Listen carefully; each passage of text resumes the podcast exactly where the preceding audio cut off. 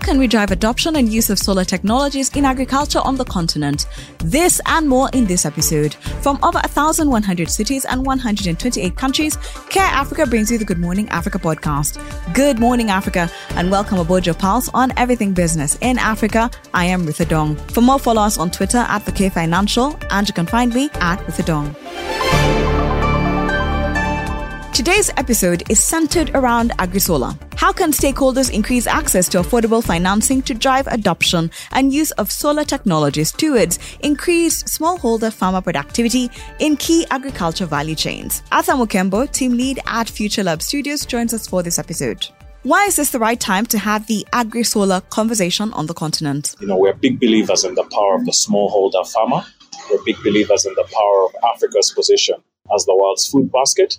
Uh, and we're equally concerned about the growing change uh, we're seeing from a climate perspective, uh, what that could mean in terms of disorganizing our food security on the African continent, at home here in Uganda, and what that could then represent in way of uh, a shock to the incomes, to the quality of livelihoods of our farmers and farming communities. So the context of today's conversation is around look, climate change is happening. Uh, climate change will affect productivity of farmers. How do we prepare our farmers today to be able to navigate and mitigate for these changes that are inevitable?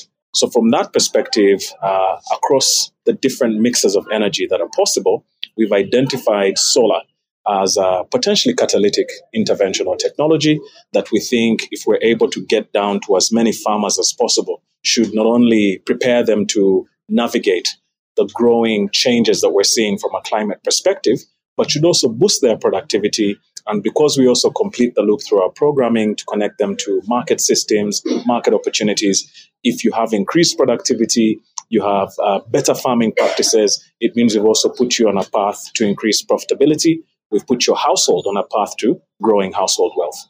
That's the spirit uh, through which we're coming to today's conversation. How can stakeholders identify actionable solutions towards unlocking increasing access and use of solar technologies in key agricultural value chains? And the idea for us is to initially identify across three key value chains dairy, horticulture, and aquaculture what are some of the interesting ways in which solar technologies could be applied to boost farmer productivity and hopefully produ- uh, profitability as well, more so around a broader context of also linking these farmers to the market? So, what we're doing together is to try and explore those applications of solar technology. Is to then realize that uh, sometimes, because of the upfront nature of the cost of investing in solar, it may seem a lot more but in the long term, it's actually less uh, in terms of overall total cost of ownership when you compare against diesel powered fuel sources and others. What we're saying today is that how can we equip farmers to enjoy those benefits? Uh, we know that sometimes farmers' incomes are associated with or follow the path of uh, the planting and harvesting seasons. They follow when they get to market, so on and so forth. So, how do we build responsive financing or offer responsive financing solutions to farmers that take into account the farmer's context. In addition to explore uh, exploring these uh, types of technologies available from a solar perspective, is then B, put our heads together to understand A, what are the current financing options available right now?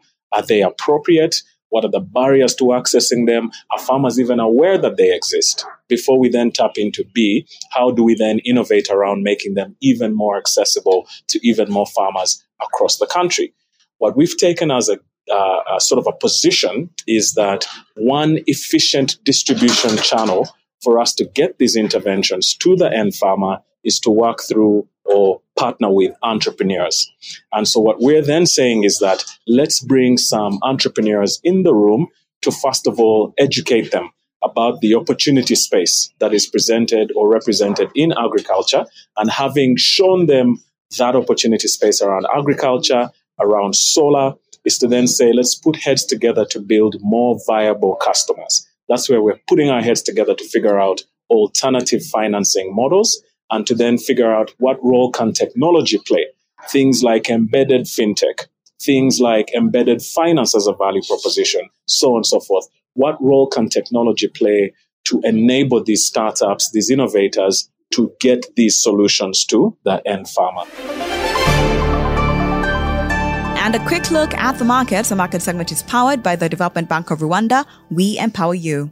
The cryptocurrency market saw massive gains as Bitcoin rallied strongly past 34,000 US dollars to its highest level in over two years. Fueling this surge was a massive spike in search interest and Bitcoin purchases with queries like, should I buy Bitcoin now? Jumping over 250% globally. The broader optimism pushed the Bitcoin fear and greed index to its loftiest points since the 2020s bull run. Meanwhile, major alternative coins like Ethereum, Solana, Cardano, and Ripple registered strong price increases, demonstrating a market-wide rally. With the US Bitcoin EFT pending approval, the massive week reinforced crypto's staying power amid rising speculation over future institutional investments. News.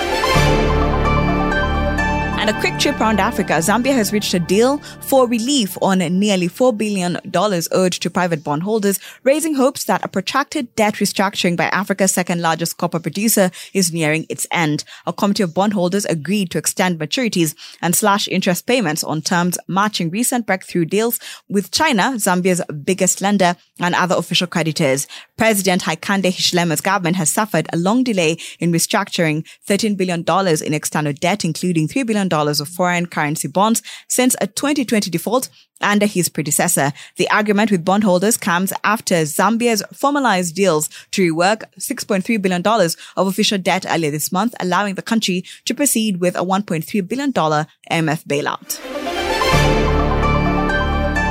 Nigeria's external balance has returned to surplus territory in the second quarter due to declining imports and improvement in the larger invisible account items. The current account improved from a deficit of $0.4 billion in quarter one to a surplus of $2.9 billion in quarter two of 2023, thanks to declining services and non-oil imports higher remittance receipts, and rising investment inflows. Overall, rebound hydrocarbon exports should keep the current account in the black this year, while the weekend exchange rates promotes non-oil exports and stifles import demand.